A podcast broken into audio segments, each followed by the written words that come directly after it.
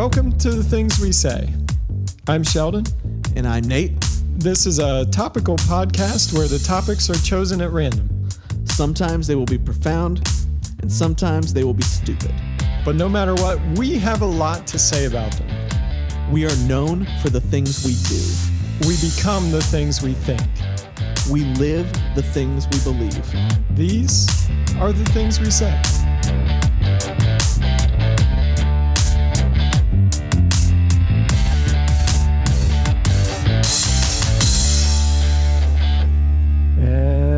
Back on the things we say. I'm Sheldon.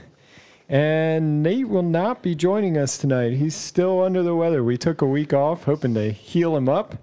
And uh, he's still out of commission, though. He's still doing his producer jobs and all of that, rocking fatherhood, you know, but uh, just not feeling up to it vocally for tonight.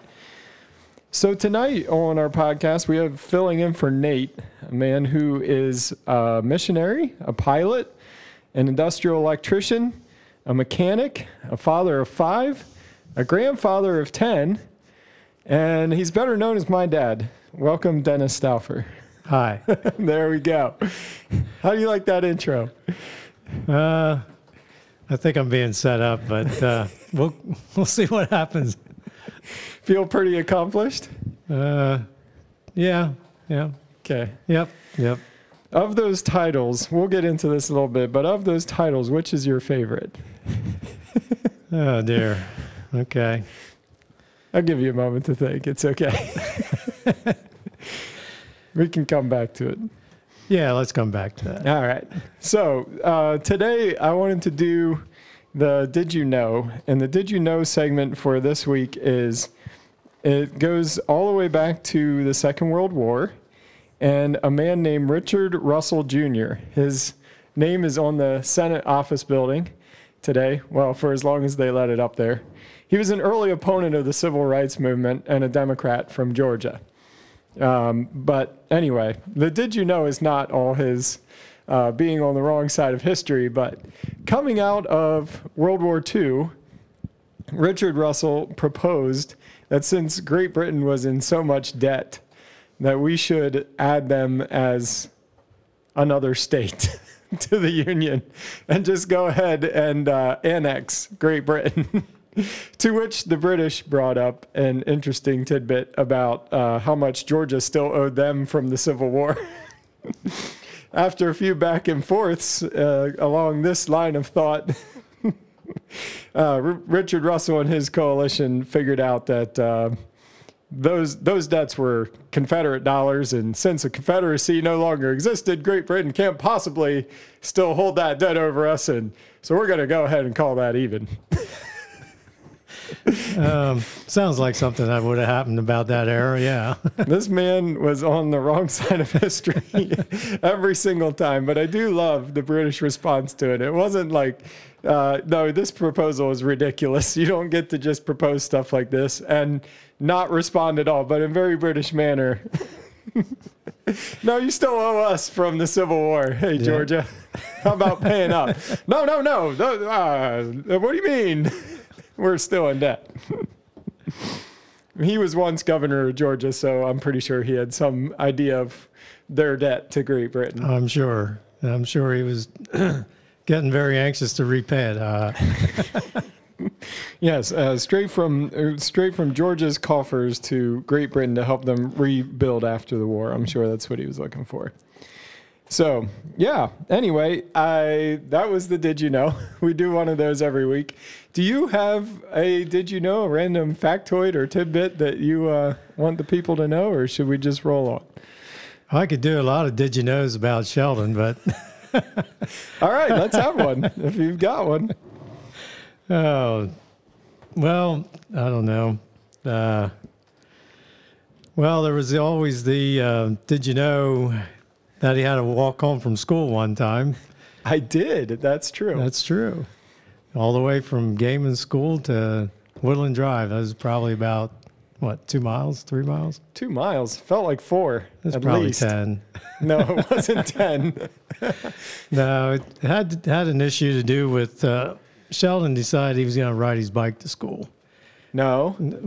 I missed the bus. Oh, that's right. The I was late, The infamous missed the bus. and the yes. bus driver. I've been late so many times. The bus driver driver's done having mercy on me. That's right. Your mother wanted to have mercy. I said no. He can ride his bike. He missed the bus so often that this is this is getting to be a habit. So we got to do something about this. So, So I rode to school mad. rode to school mad, and he was mad all day. He got on the bus. Well, I wasn't mad all day. Once I was at school, I was fine. Okay, well, whatever led you to get on the bus forgetting your bike at school, either you were mad or whatever. Um, no, I just came home like I always did. Okay, yeah, well, you I'm got not that observant. you got forgetful, you know. this kid uh, depends what it was. He can remember anything, but um, when it has to just to remember to ride his bike home again, he couldn't do that. So he rides the bus home, gets home, and uh, we're trying to figure out where's the bike. Well, the bike's at school. Well, mom, can you get uh, in the car, take me to school to get my bike? Mom calls dad. Dad says no, he can walk back and get his bike. and then I say, well, I'll just leave the bike there and get it tomorrow. And that wasn't an option. Yeah, because if the bike gets stolen, then I'm not replacing it, and you're not leaving it there to get stolen, so you're going to go get the bike. It wasn't that the bike was worth so much. I bought it, uh, I think, for about 15 bucks or something. I think it was, it wasn't any more than that. It lasted longer than all our other bikes. That's right. We still have that thing. it's still the same old red bike with the same knobby tires. So Sheldon walks to school and gets his bike and rides home. All the while, mom's saying he's going to be kidnapped. He's going to be hit. He's going to, all these bad things are going to happen. And I'm like, uh, I don't think so. But, you know, it wasn't in, it wasn't the same era as it was today. I, Probably today, I probably wouldn't recommend it, but Well, and I wasn't even allowed to take the most direct route. that's right because it was along a busy, busy uh, as uh, a rural road, but it was really heavily traveled, and there was no shoulder to get off of, So I had to take the back way. except for one spot. You had to get on the on 897 to get across the turnpike, and then you had to ditch it off of a side road right away, and then come back through the lane, and so yeah, it wasn't very convenient, but. Uh, were you late for the school bus after that? Well, here's another question. How do you know which way I walked? Well, I guess you're to this day, you still have no idea. probably not. Abs- yeah, well, we didn't check up on you. We had no phones with GPSs to find a phone or whatever it is by now, and um, we just had to trust you. But you know, you know, we don't. So what is it? Like everything else, I was rebellious up to the point of actually doing it. I went the right way. Okay. Well, at least we cleared air on that after what? I, I made you think that I was rebelling at every turn, but often when the chips were down, I did what was right. Well, we knew that. So we knew that the outcome, you know, you'd try to, you'd be on the, the right side of the outcome, but uh, to get from where we were to the outcome sometimes took some detours and, but, uh, well, here we are. That's right. So I, I'm sure we could get into a lot of topics, and I know where all the hot buttons are that we could easily go for hours. And and uh, just to give you a quick view, and I, I've told people on the show this before, but my brother used to have friends over in high school that threatened to record our family dinner tables and play them as TV shows because they were that entertaining. and often at Probably. the family table, we would have. Uh, we would have different news reports delve into exactly how the mafia was involved and where the Clintons were controlling what and Oh, yeah. all that type of That thing. That was during that era. So I learned a lot about the mafia around the dinner table. if people think I'm a conspiracy theorist, you haven't seen anything yet. I never, I never was there. No, no, not me. so yeah, th- that was always entertaining. Um, but going back a little further, I was born on the mission field, and I know your heart is always in Canada. That's a place where where you have a lot of passion for, and and that goes all the way back to 1983 when I was born up there, and, and a little before. Um, maybe you could just I mean, we'll we'll get to some of these other topics, but what what led you from being an electrician to going up and to serve in the Great White North with uh, there's nothing for miles around, serving as a, at a residential school, Christian residential school for Native kids, and and um just as a teacher, as a mechanic, and and that kind of thing. What made you leave Lancaster and go up there? I know your mom. Your mom still wonders. yeah, this this is a real answer, mom. um, that's got that's a loaded question. Um, I got to process a little thing a little bit there. Uh, it goes back before your mom and I were married. Um, we always felt that we wanted to do something. Uh, where it was or how it was, we weren't sure. And um, through talking to people, and I don't know exactly how we, we got led to the residential school for uh, First Nation uh, boys, and that was 9 through 12. But uh, we were in contact with the principal that was uh, there at the time. And uh, I remember him coming to our house, and, and uh, we had a little interview, and I was interviewing for being the mechanics teacher for 9 through 12, and that entailed uh, small engines and um, sheet metal welding, just basic stuff, small engine repair and and maintenance and theory, and so everything's so that um, that springboarded us up there, and and uh, always felt I'd like to fly. I I couldn't, I wasn't allowed to get my pilot's license. My mom says it wasn't really that way, but it was really that way. she denies it, but uh, I think for my um, uh, how would you say um, health or not health, but uh, she didn't want you to die. well, no, it, she she just had a way of saying not now, Yeah. and I just respected her for that. And and uh, so after we got married, I started working on my pilot's license, and we kind of kind of ran two paths at the same time, and they came together and uh, going up north, and then we got up there and, and served a year as mechanics teacher, and and um, we had originally signed up for two years, and during the course of time, we decided, well, two years is enough. I think. And Sheldon was born, and we really had enough. No, Yeah. no, he's a good kid.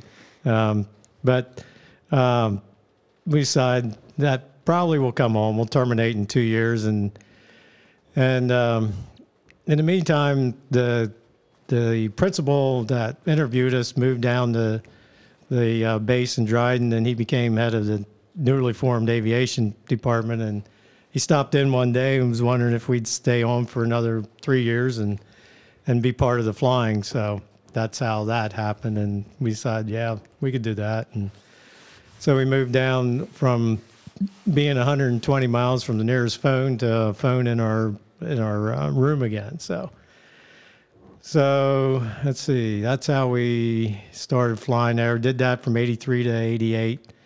Uh, three of the kids were born there: Sheldon, Denise, and Dennis. And then in '88 we moved home, and uh, and then is that the answer? The Yeah. That answer yeah, the just- question? Yeah, that's fine. Okay. Like what what led you up there, and that's good. Uh, Yeah. just following the calling. And yeah, we just had a sense of you know God wants to use us for something, and I think we were kind of we kind of ran a track, but we kind of left God fill in how it happened. Uh, And it kind of you're being in your twenties and you're just a little yeah yeah whatever you know. we'll see where this Yes, goes. we'll see where it goes. You know, Yeah. we'll just lay some track down and see what it follows. And I think I think uh, it's pretty amazing how some of those smaller decisions early on in your life will set the trajectory for a lot of other things to happen. Since then, you've kept up with the pilots thing. You've turned that into uh, what is it now, a 15 year career as a as a full time Well, pilot. actually, and seventeen. Yeah, yeah, 17, like 17 year plus, career in yeah. aviation, and and before that you were electrician and all of that other stuff. But Mhm. um, and and along the way, a lot of different choices led to where you are today. And um, I I was just thinking back. You were you were a dad of of five kids. I'm a I'm a dad of two, and I, I think that sometimes that's about my limit. I think I can maybe handle three or four. I think you should try is- five. Five would be quite the trip. We were spaced out about every two years and, and went alternated boy, girl, boy, girl from the beginning. And so there was enough of everything mixed in along the way. It was like I heard on the radio just the other day. When you have two kids, you're you're in man-to-man defense. Five kids, at zone defense. you're you got to do zone. You can't do man-to-man. The, the other team will just run over you. so we were running. Not, your mom and I were running zone defense. That's probably that's probably fair. And Usually, mom had us all to herself if you were working or something like that. A lot of long hours sometimes, but Yeah. you know, it, it's what you have to do to raise a family. And yeah, so um, anyway, we can we can get to some of the topics for tonight. But I did want to let people know that you are a good guy. You do come from a, a good place, a good background, and even if we disagree, we, we still come out. Oh, the- we'll always same- disagree. yeah, and, I mean we have to. It's part of the laws of nature. It's how it's how I, I sharpen my ideas, and uh, Sure. you you gently dull them and blunt them If we all agreed, with facts. what would you sit around and talk about? Uh, because everybody agrees. Yeah, exactly. Now there are some absolutes, you know, that you got to agree on. So- know, but, so- but the other stuff is, you know, Here's the thing. I'm a I'm a Niners fan, and a lot of people say you get your religion from your mom and your sports from your dad, and I feel like I got both from from both of you. Mom just didn't have any sports. Well, she But- raised five kids. She, I don't know what She played that- goalie. Yeah. Is that what you're saying? referee, uh, just a lot of stuff there. Guarded the house well. Offense, defense, all at the same time. So so the uh, the 49ers, that's some something that I, I have all my Philly teams. I've got the Sixers and the Phillies and the Flyers and Penn State and then the Niners, they come out of nowhere and that's because I grew up watching a lot of Niners football. What what is it about the Niners that what what is the reason? Well, there's, you know, I always watch football. I mean, I watched it on black and white TV. So it was it was good that the one team wore lighter jerseys and the other team wore the darker jerseys. So you could keep it all sorted out. Uh, wasn't when I watched my first game in color, I thought, wow, this this is this is amazing. But um, but I watched, you know, I think it was the first or second Super Bowl I got to watch, and I I missed some along the way, but not too many. But um, Well, you were in the Canada for the 80s, yeah, so well, what I did there was at night you could uh, on your AM radio you can pick up skip, and uh, what happens is the AM signal gets up and hits hits part of the atmosphere. Like you can be in northern Canada where I was, and you pick up a Chicago station, or you Oh, can pick okay. up Yeah. you could pick up a East Coast station, but it, the AM signal would go up, hit the hit the atmosphere. It's part of the atmosphere, and then come down. So it depends where you were on where it come reflected down is what you would get. Yeah. So I'd tune in at night. If there was a night game, I could listen to it. If there wasn't a night game, I couldn't listen to it. We didn't have internet. You know, we had nothing. The games could be played, and about five days later, I find out who wins. You know, so it's that type of thing. So um, I kind of lost touch over those years, and then come back. Uh, Bill Walsh was uh, the coach of uh, San Francisco, and and uh, I got so tired of Philadelphia. I, I tell you what, I, I grew up on that. I watched it for entertainment value. You know, it, Yeah. it was, you know, Dick Vermeil. He he was a good coach. I mean, he he he um, he guided a lot of players in their Christian life. He left a real impact on on the team as a coach. I mean, I'm, Dick Vermeil was great, great guy. Yeah. Uh, as far as him hurting the cat, so to speak, uh, as the Philadelphia uh, Eagles, uh, was another story. But he was able. To, I think he took him to. Did he take him to the Super Bowl? I'm not entirely sure. I the old he- Eagles, I think, went to one, but I don't I- know if it was under Vermeil. I'm not sure. Maybe. I'd have to check that. But then the Buddy Ryan era came, you know, and that's when you had the the snowball, the snow bowl, when uh, the Cowboys showed up and the stands were full of snow and the field was cleared. And By the end of the uh, game, the stands was cleared and the field was full. and know, all the fans threw the snowballs at the Cowboys. And then you had the spiking of Michael Irvin, um, which ended his career. So the Eagles weren't really my kind of football team. I, I liked uh, somebody that had strategy, somebody that could implement a plan, somebody that was innovative in his thinking, and you had to watch it, you had to think, you had to say, okay, what's what's Bill Walsh going to pull out here, you know? Yeah. And he was just a great guy. I think he was a great role model for a lot of the players. So um, that's how I came on those guys. I hated the Steelers. Everybody loved the Steelers. I mean, uh, that was just not a good era To for me. this for the- day, we root against the Steelers. I- I, I don't care if if the Ravens play them. I'll root for the Ravens if of all things. But uh, you know, I know I have a, a daughter-in-law that uh, just you know thinks the Steelers are the greatest things. My grandson shows up in a Steeler shirt of all things sometimes, but I just grin and love him anyhow. But uh, he'll he'll see the light sooner or later. Every once in a while, he shows up in the 49ers. I had him saying "Go Niners" today, so That's good. so that's that's kind of why I lean towards it. And you know, Montana was a quality guy. I mean, he the team was gelled. You had Roger Craig and, and Jerry Rice and uh, uh, tight end. Uh, oh Brent Jones. yeah. Uh, you know, those guys just worked together. They worked together as a team. You had uh, what, Ronnie Lott. Yeah, Yeah, he was on the linebacker, I think. free safety. Free yep. safety. Okay. Yeah. And uh, I saw Montana throw the catch to Dwight Clark. Uh, Yeah. I, I, I remember that game distinctly.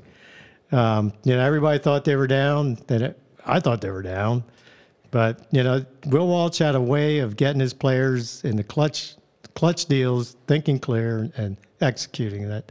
Yeah. So that it was better than the sandlot football that that the Steelers played and the thug football that they played and and the randomness that Buddy Ryan would pull out of his head. Uh, you know, Randall Cunningham, the longest punter. You know, he has one of the records of the longest punt, but he was our quarterback. you know, stuff like that. Yeah, Chuck and Duck. Chuck and duck game. Yep. Randall would chuck and then he would duck because his line couldn't support anything. So, are you still a 49ers fan? I know what you're leading up to the whole Kaepernick thing, and okay, let's just let's just get that thing Well, out that's there. what I was saying. Are Yeah, you yeah. still a Niners fan? Like, do you well, still root no, for 'em? I yeah, I you know, uh, Bill Walsh came. Yeah, Bill Walsh left, and then it was uh, Mariucci. No, who was Yeah, that? Mariucci. Mariucci came in. He did a good Seifert job. and then Oh, Mari- Seifert, then Mariucci. then Mariucci. Seifert was good. He was he was under Bill Walsh for a number of years, and he took him to a Super Bowl or two, and and then Mariucci. It, it just kind of the whole. The Well, that whole, was when Terrell Owens came in and Right. Jeff Garcia. and- Yeah, and that uh, that was a train wreck. I don't know what happened there. You know, you pull a sharpie I out. of- remember Terrell Owens going on national media and claiming that Jeff Garcia was gay. That was that was something else. I don't. It, so I, you know, that whole thing, and, and I saw the cleverness. I saw, you know, Bill Walsh had the West Coast offense, which Yeah. a lot of teams adapt in in certain ways. I mean, it's different variations, but it kind of comes back to the same thing. You know, your tight end today did what, two hundred and some yards. George Kittle, Yeah, 210 so- yards. And that he was the when Bill Walsh's offense, the tight end was one of the pivotal positions in the Had offense. they thrown him a pass in the second half, he would have set the all-time receiving mark for a tight end. Well, but we, at this point, we can't have San Francisco breaking any records. the That- Niners can't have We nice cannot things. have nothing good happen in San Francisco right now. I don't know. I don't get it. so anyhow, um, yeah, the whole Kaepernick thing. Yeah. So yeah, Kaepernick did pretty good. I, we did a is- whole episode on Kaepernick, but I'm, I'm Yeah, I didn't get to hear that I, joke. I will so- take your take. That's fine. Okay, but you know, they came in there and kicked New England's butt, and you know, in Foxborough, and everybody thought, man, this this guy's, uh, you know, th- this is the way it's going to be. You know, he's going to take them for years, franchise. You know, looking at all that, and and it's a bust. You know, I don't know what happened to him. I I got some theories, but um, yeah, the whole taking the knee thing. Um, you know. Um, I, I gotta watch how I said. I guess, I, but uh, oh dear, It didn't sit right. it didn't sit right. No, it's still crosswise. You didn't like it. I didn't like it. No, I still don't like it. I, I think, I think when you bring politics into sports, there's a weird mixture, and nothing good happens. You either have sports or you have politics, just like in school. You either go to school to learn or you go to school to play. So But he, he was kneeling under Obama.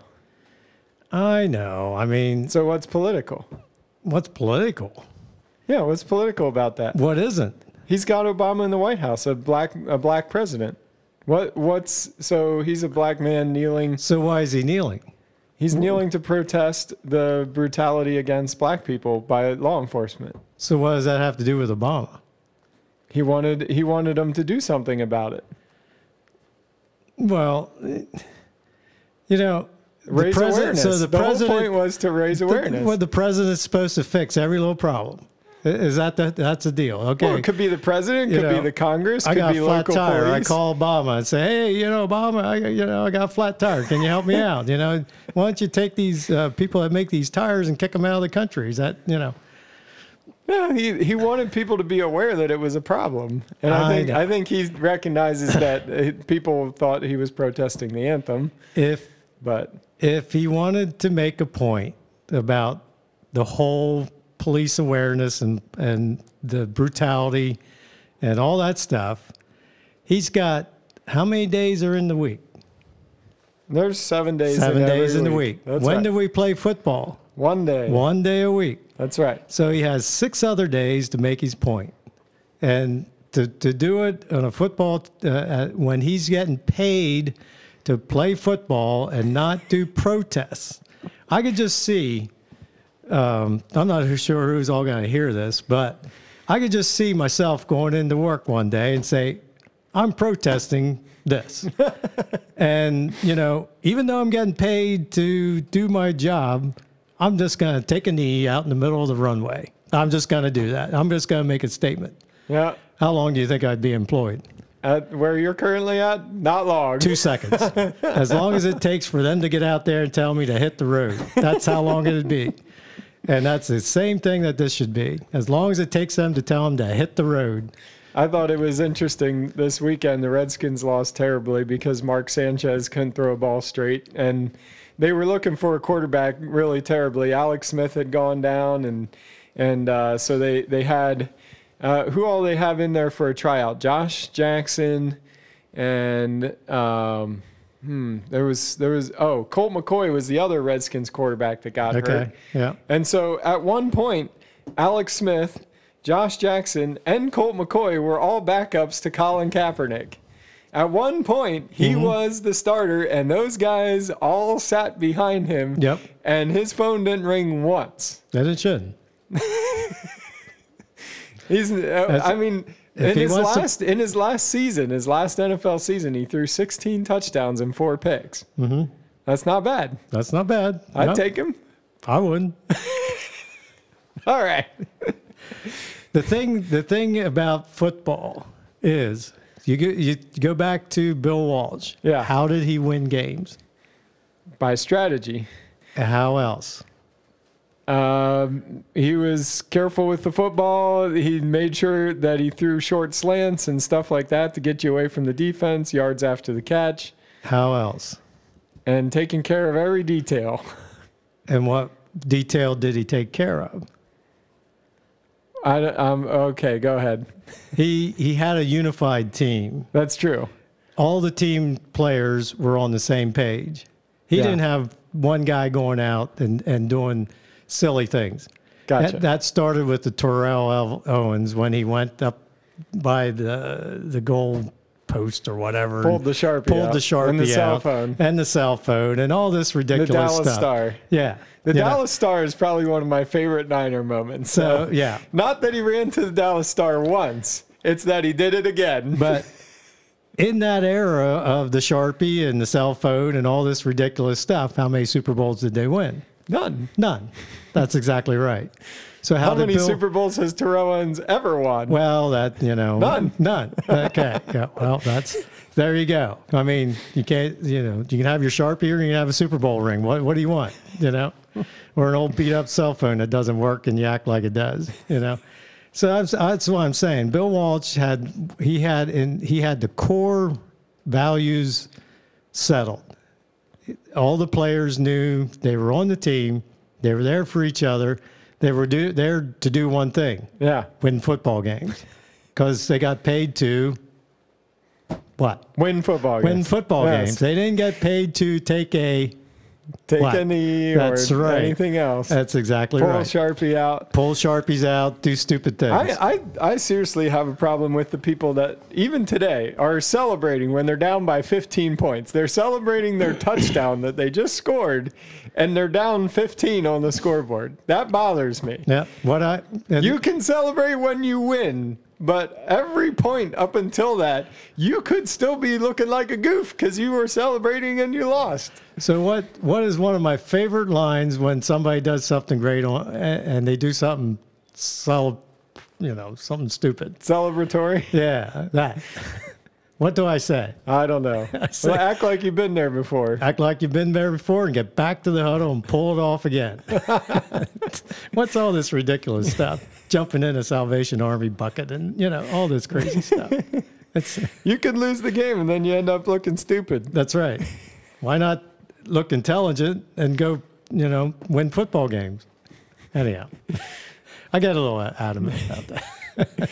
So I'm I'm fairly libertarian in my political persuasion, and sometimes that runs afoul of of some of your political persuasion. You've been voting Republican since before I was How do you know? around, probably. How do you know? I think we've had this conversation. Why do they put a curtain around the booth? Well, they don't anymore, but They still do. You're not allowed to peek. if you get caught peeking at a at a voting booth, it could be a little awkward. yeah, probably. what would be the Okay, there we go. There if, we go. If I'll- that's I'll- not what, if, what I'll do is if take that's not I'll the ta- case, I'd love to know the Democrat you voted Well, for. I'll go take a knee there at the polling booth before I vote. How's that? There you go. That's okay, fine. yeah, that'll work. Tim Tebow took a knee and people gave him a hard time for it. well, whatever. yeah. Okay, go back to your. No, I was just saying you've been Republican most of your life, and, Yeah. and I'm I've been uh, started that way and kind of went a little libertarian. I'll vote for anybody that gives the people more freedom. And and you know if uh, if Dennis Kucinich is up against somebody that's gonna be a hardline, you know, just uh, let's go off to war and let's you know spend us into oblivion. I'll vote for Kucinich because he's at least cuckoo enough to give give us something back to the people. Well, as long as, uh, from the Democrat side or from the Republican side, I'll vote for a guy that that's going to vote no on everything before I vote for a guy that's just going to give a blank check to the Republican Party. I, I like people like Ron Paul that are the party of no. No, you don't get to do this. No, you don't get to do that. I'm not voting for anything that's not constitutional. Well, back to Kucinich, you didn't have to worry about him voting for or against him, anything because he probably was in the mothership somewhere. I mean, he, he wasn't he the one with He's UFOs? He's been there at least once. Yeah, so you know he he, might have had to have an abs- absentee vote, maybe. That's you something know. we didn't bring up on the UFO podcast. The number of politicians and, and big figures that have claimed to have seen UFOs. Louis Farrakhan claims to have gone up Oh, yeah. in the mothership. Yep. Kucinich believes in them uh, if he hasn't seen them. And and uh, one of one of Trump's was it Trump that said he wanted to go in there and unseal everything regarding UFOs. I Uh, think that's something sure. he said at one point, and Okay. he he may not have lived up to that promise. He has the power right now to go ahead and do that, and I'd love to see him just you know bust into those Area 51 archives and just put them out there. Yeah. I think that'd be a lot of fun, but. Uh, he he hasn't he hasn't lived up to that exactly yet. He also I, I when Trump was running, I said I'm not going to believe this one campaign promise until I see the president of Mexico with a Happy Gilmore style check that's bigger than his arms, and he's holding it up one billion dollars for the wall, and it just says the wall, yeah, pesos, and it just says the wall in the memo line. Until that happens, I don't believe it. There's going to be some funny math. Trump may get his wall, although with the Democrats in charge of Congress, not looking good for the wall. just saying, Well, he's to have to piece it together. yeah, they got a couple weeks here to get that thing through. I'm not sure what's going to happen. But anyhow, back but to your. I was I was just saying until that uh, when Trump was running, that was the one promise that I'm like, I'm gonna build a wall and Mexico is gonna pay for it. I said until I see the president of Mexico with a Happy Gilmore check, I'm not gonna believe it. yeah, we'll see how it works out for him, I guess.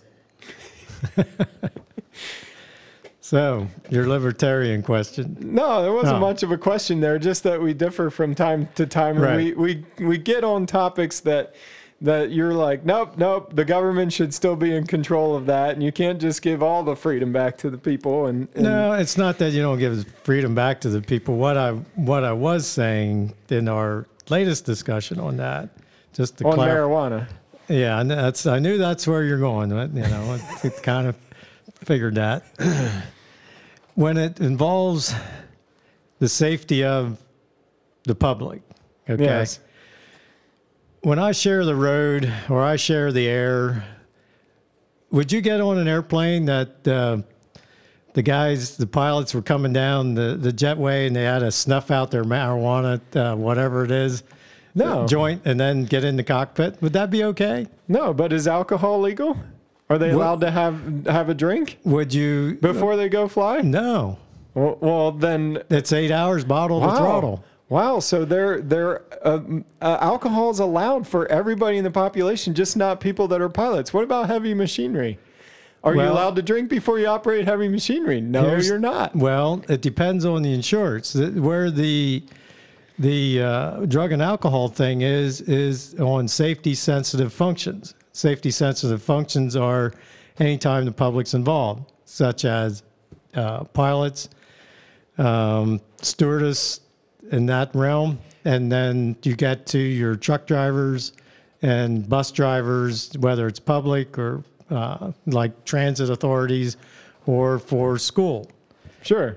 So what I'm saying is that I don't necessarily say the government should be in control to the fact that they control everything and you got to go ask, you know, for all, all your stuff. You know, that's not A permit for this and a permit, permit for, for, this, permit for that. No, the less permits, the better for in my account. The solution to pollution is Dilution. dilution. That's it. You got it.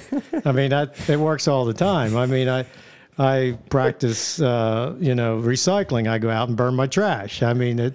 You know, it's gonna ashes to ashes, dust to dust. It there works. you go. Yep. You know, it always works. So, um, what I'm saying is, when I share the road, just let's just use the road for example Sure. when I share the road with other public people, I mean, pu- every, I mean that's who. Yes. We don't have any dogs driving or anything, but what I'm saying is, we, the uh, the government is there to protect each one, including you. Sure. So, why should we allow people being on the road intoxicated? They're not allowed to. They're do not that. allowed, and and and uh, high on drugs. They're not They're allowed, not allowed to, do to do that either. No. Right. So we agree on that. No, they're they're not allowed, regardless of the legality of marijuana. It could be legal tomorrow. You're still not allowed to smoke it and drive. However, It can be completely legal and and regulated by the government, just like alcohol is. You regulate the sale, and the government Okay. gets the tax money. what, I, government's what I challenge you to do is this on the marijuana issue. And the same thing goes with alcohol, but not alcohol. The studies are out there how the long term effect of marijuana usage on teens and how that affects brain chemistry and brain makeup for the rest of their life. yeah, any substance used while your brain is still in the developing stages of adolescence is a pretty bad idea. It's a bad idea. It's That's a, right. It's That's why we make the drinking age 18. And and why marijuana, if it was legalized, would probably be regulated like like alcohol currently is. Yeah, the, the, problem is, okay, for instance, if I'm like where I as as a as a uh, pilot for a professional pilot, I gotta maintain, I gotta be drug free, and uh, that includes opioids of all sorts, whether than uh, and that could be synthetic opioids or it could be the the real stuff Yeah. It, it includes marijuana, it includes uh, meth, and all all those drug categories. The thing about it is, if I'm okay, just um, just kind of a situation, hypothetical deal here. Sure. I'm out in Colorado. It's legal there, right? Sure. Yeah. Yep. Okay. And Washington, I guess. A lot of places. Yeah. All of Canada. Okay. Oh well, yeah, yeah, it is now. Interestingly enough, Canada does not have a drug and alcohol program for anybody, whether they're pilots, truck drivers, or anything. I don't find that particularly surprising. Right. Um, however, there has been arrests of pilots in the cockpit because somebody says, "Oh, I think he's, I think I saw him at the bar," or "I, I think he smells of alcohol," and they actually went in and arrested him while they're sitting in the cockpit, wow. going through their pre-flight checks. That's pretty scary. That's not good. Anyhow, that's that's Canada. So I'm walking down the street in Colorado, and I'm walking uh, to to the airport. You know, the hotel's you know a block away or whatever. I got these three guys in front of me smoking a joint. So I inhale this stuff, you know, inadvertently. Unlike Bill Clinton, you you would have accidentally inhaled. Yeah. I, well, I never inhaled that stuff. I never didn't smoked inhale. that stuff. No.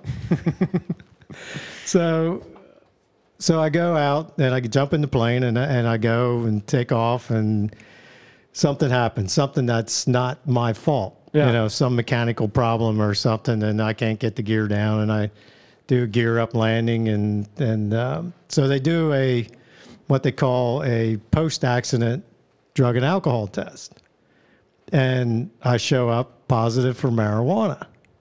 What do I do? And you're in big trouble, yeah. I'm in huge trouble. But I never I never smoked it. I never was part of it. But these three dudes in front of me were. And I didn't know it. So what I mean, where where are my rights? Well, there, there. In that case, I don't. You'd have to.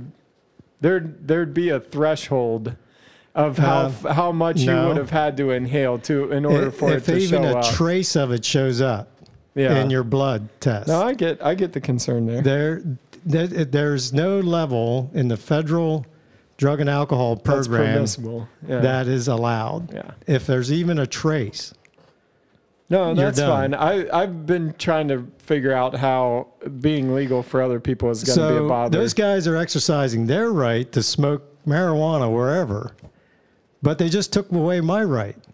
So you know, and they also endangered the public. In the meantime, they endangered all those people that were sitting in the back. yep.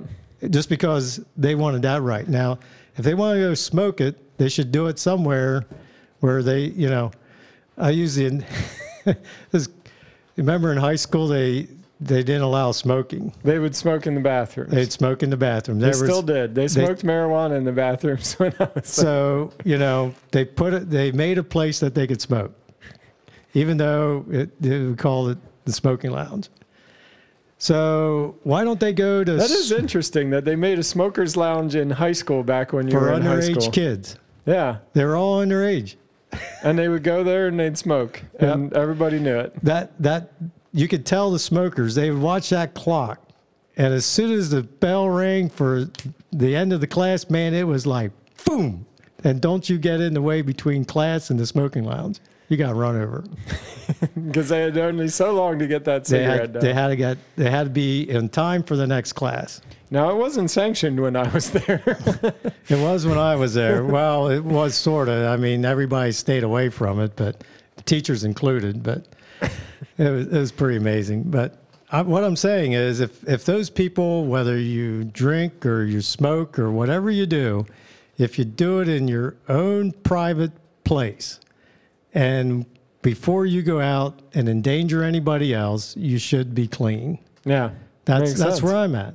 I mean, as far as legalizing it, I think uh, I don't agree with legalizing it because of the long term effect I see in kids and and as they try, you got a lot of good kids, a lot of smart kids that get messed up in this stuff, and they cannot reach the next level Yeah. that they that they were designed to do. They cannot get that professional job because of the history, Yeah.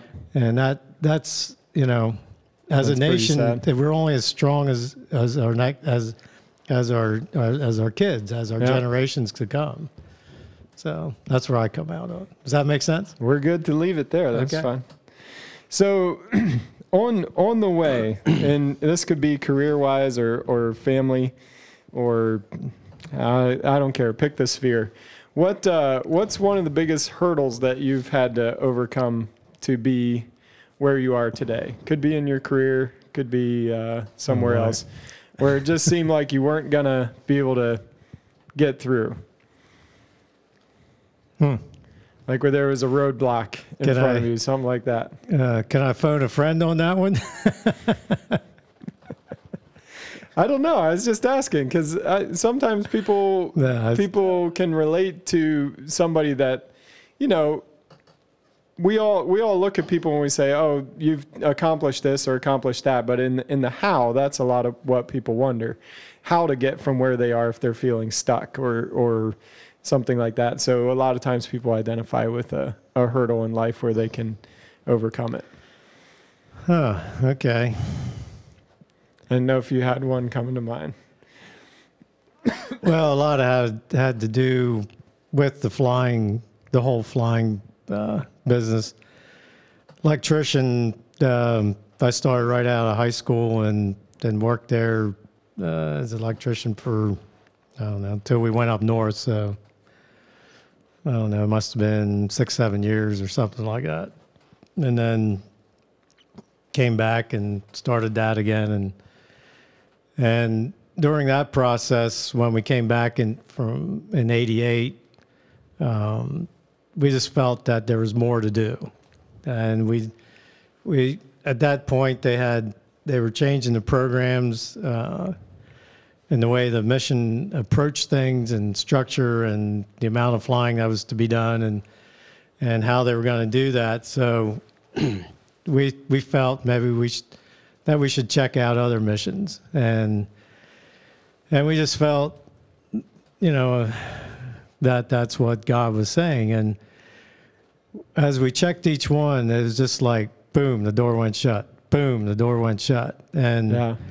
and that was you know that was fairly tough until the last one we went uh, for our evaluation out in California and and uh, you kids stayed we had Ch- I remember David, that. yeah David went with us he was pretty young and uh, the rest of you guys were farmed out to bury some of your friends you're probably hoping mom and dad wouldn't show up again It was a good mini vacation. It was cool. but uh, during that time, we we um, you know it, it just during the eval- whole flight evaluation and stuff, uh, there's just things happen. I mean, it's unexplainable stuff, and come to the end of it, and they say, well, you know, and during the whole thing, we'd be visiting with families from the mission organization would have us over Yeah. for uh, meals in the evening or get-togethers, and oh, what's your interest if you do get stationed where you want to go? And we're like, well, I don't know, you know, we like it in the cold. You know, that's that's what we're used to, and we found ourselves talking about Canada and up north, and and soon we are just like, you know, this this may not fit.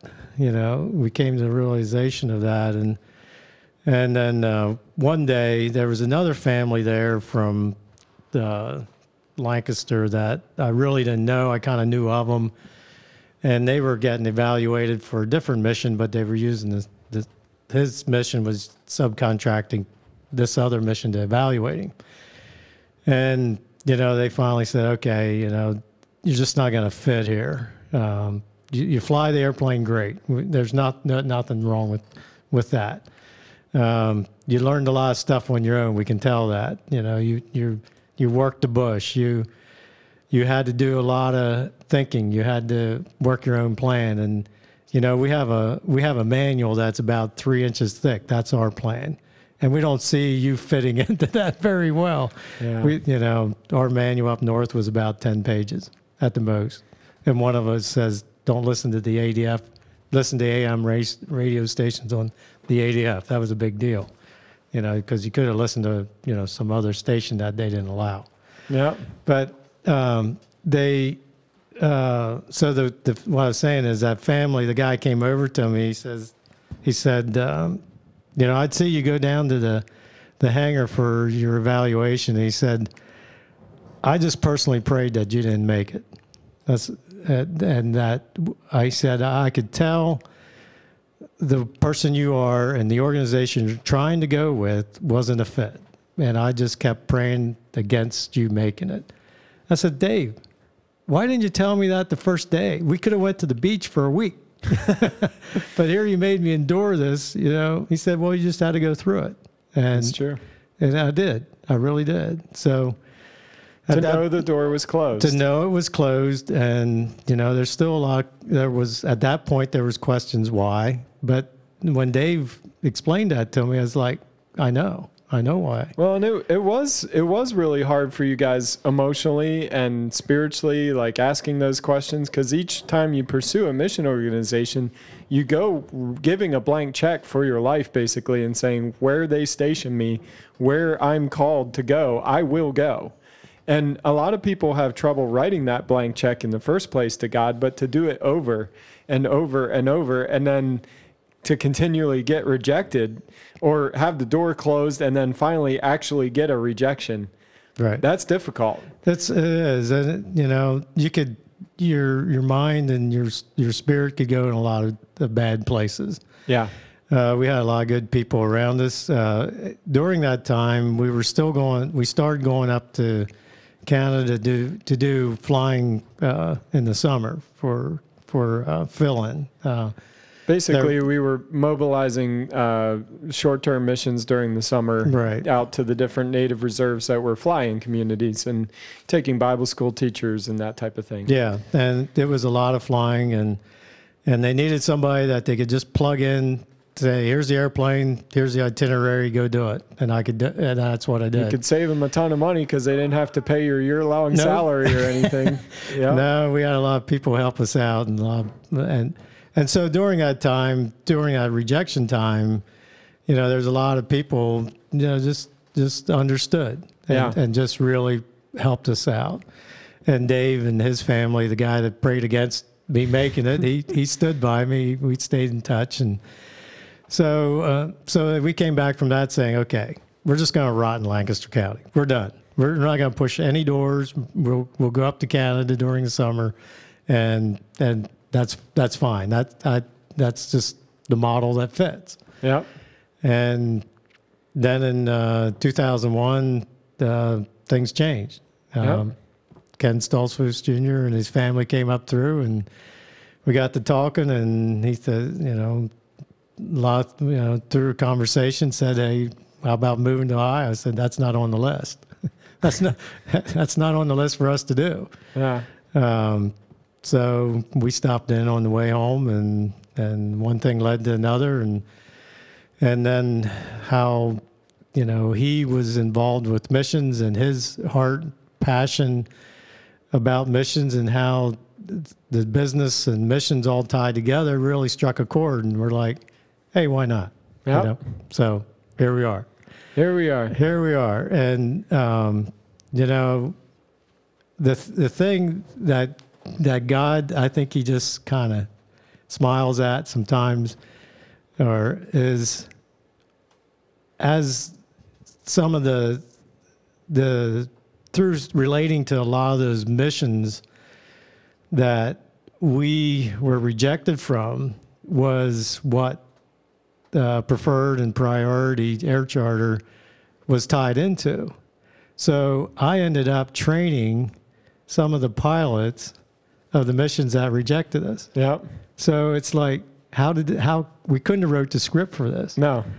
but it wasn't that my attitude isn't wasn't that uh, I'm so great. It's just that God just you know just works things in a It way. It just brings a smile to your face. yeah, a little it's bit. like how could you couldn't have scripted it? No. You couldn't have thought of Yeah. it, and and um, it's I don't know. I think I think one thing that I've seen you do a lot, and one thing that um, I've kind of modeled my life after is when those doors closed, you continue to do faithfully what's in front of you.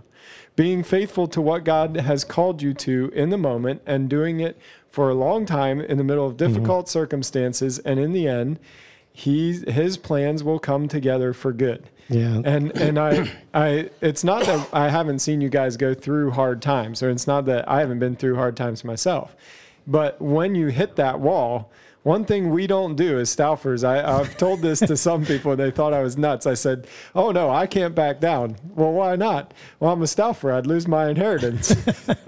Uh, You probably will lose it when you- anyhow, but that's beside the fact. if there is one, uh, there's Yeah, rumors that's not. Yeah, there you go. Now, now it's on record. But no, it, like when when you hit something, you don't back down. You just keep going. It's not like you you plow through the closed door, but you're continually faithful with what's left, whatever's left, what you're left to do. And and God has has His way of uh, affirming things. Yeah. Like the summer thing, we were probably I don't know, probably five years into it or so, and you know, you kids were growing up. Um, you just took more money. I mean, that's fact of life. We were putting you through uh, private school, Christian school, because we felt that we needed you kids in a good, solid environment through your forming years.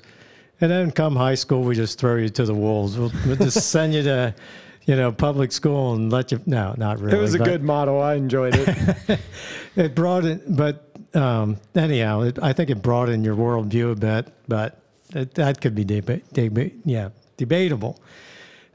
The we I, I can I still can picture where I was sitting, just about where all you kids were sitting, and I was um, I'd call my parents, you know, weekly and just check up with things at home and see how they were doing, and you know, just kind of that's the kind of things we always do. And my dad says, uh, "Did you did you get the check yet?" And money was tight, especially that year. They wanted us to come earlier because they couldn't get the airplane switched over on the floats, and the mechanic was behind. And I'm I'm an AMP, an airplane mechanic, uh, certified, and so I could do it. I knew I did a number of times. I and so they um, that was part of the deal. Come up early. Let's get the airplane going. We got a bunch of flying to do, and so we were we were strapped. I mean, our church helped us some. Uh, some individuals helped us, but it didn't cover the whole thing. So my dad says, "Did you get the check?" I said, "What check?" He said, "Well, the youth group had a, a fundraiser for their mission trip for the summer, and they raised over and above what they needed, so they're mailing you a thousand dollars." And I just, it got pretty silent, and that was, that was God's way of saying, you know, we want you there. yeah, I got you. Yep. So Yeah, and I think I think uh, one of the things that has been a testament your entire life. I've seen you guys have a lot. I've seen you guys have a little. I've seen you guys try and I I remember Christmases that I know we had very very little to go around for five kids, and through all that, you guys never quit tithing, never quit giving and you made it a statement for your life. It was it was a staple of your life, and the Lord always provided. We always had enough. We there were times we didn't have a lot, but we had enough. And and you guys were faithful the entire way, and it it's been a mark on my life, and it's something that for me in my house, it's never been a debate. Mm-hmm. It's been from day one. That's something that we do because I would see God come through time and time again. And like you said, sometimes when we go up in Canada, there there would be no money, and then God would provide the money. Or sometimes we would go up there with money, and then all of a sudden, all these expenses would hit, and it's like we'd still come home with nothing. With nothing.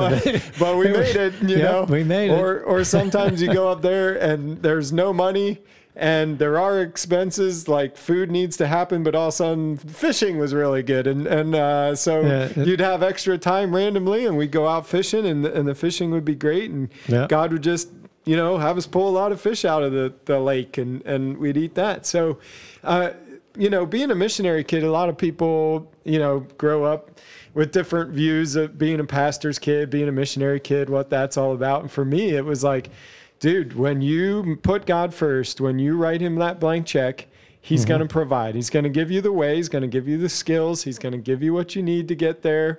And sometimes it's just enough and sometimes you ride that ra- that razor edge, you know, but man, uh, the the fact that you can put five kids in a suburban and, and drive it as far as we did with the thing hanging on the back with all our extra luggage, and just over a thousand miles one way, you know that that's fantastic. That that we uh, that we could do that every year. Well, so the first the first year or two, I had a Ford Astro van, I remember that. and I took the title along because I was convinced we were going to have a different vehicle coming back because I, I was convinced that thing was was not was not going to make it, but that's all we had.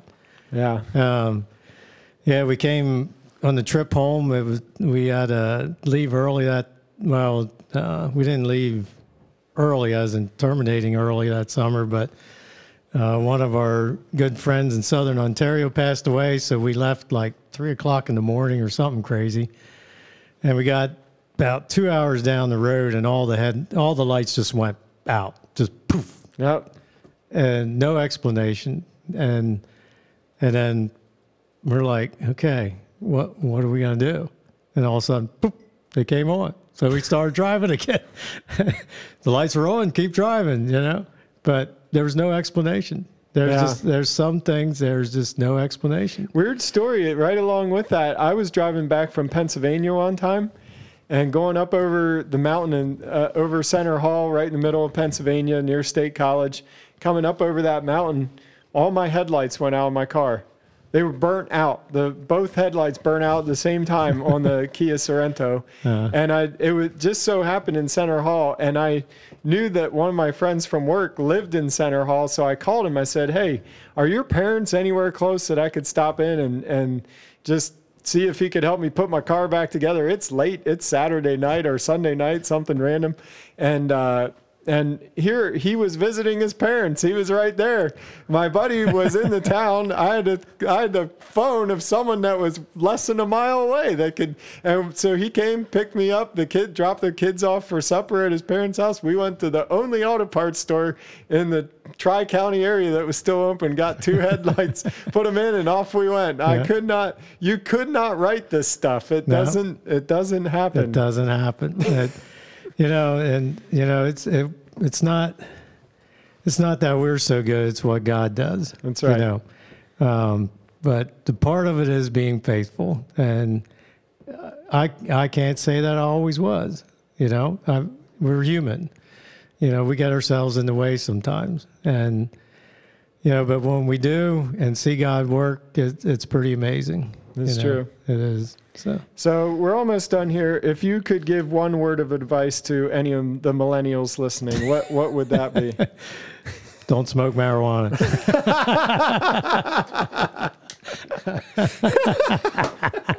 Don't walk down the street behind somebody that's smoking marijuana.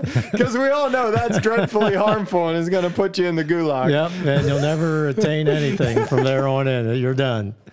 Um, and Boy, I Uh, can't top that. I think I'm going to try and uh, do this here, whatever Nate No. does to sign us off. well, but, uh, no, it is.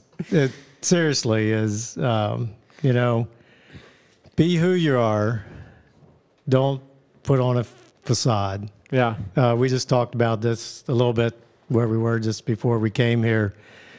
People want to know the real you, and if you're somebody else at this in this setting, and you're somebody else in another setting, uh, you're going to get found out. that's right. Just be who God made you to be, That's right. and not to be obnoxious or, you know, not to say this is who God made me. So that's that's what it. You know, Yeah, you're, you're stuck. you Don't know? have a church face, a work face, a home face. or and be open to how God wants to change you. You know, into into something that He can use. I mean, after all, uh, what are we here for? that's right. You know, so that's it. All right. So your action step for this week. Uh, me, here are the things we say. We still have what we want for Christmas, and that's a new interface. So if you want to help out with that, we have a GoFundMe that you guys can go check out. Uh, it's posted on our Facebook page and that kind of thing. Um, any platform that you're currently listening to us on, you can hit that review button and just leave us a five star review. That helps on iTunes. It helps on all the other platforms and uh, it'll help keep this show going. So we appreciate all of you for listening. And until next time, we'll see you later. Thanks for joining the conversation today. The Things We Say is produced by Nate Ward. Technical direction is provided by Sheldon Stauffer. You can subscribe to The Things We Say on SoundCloud and iTunes. Don't forget to like us on Facebook at The Things We Say Podcast to keep the conversation going. This has been The Things We Say. See you next time.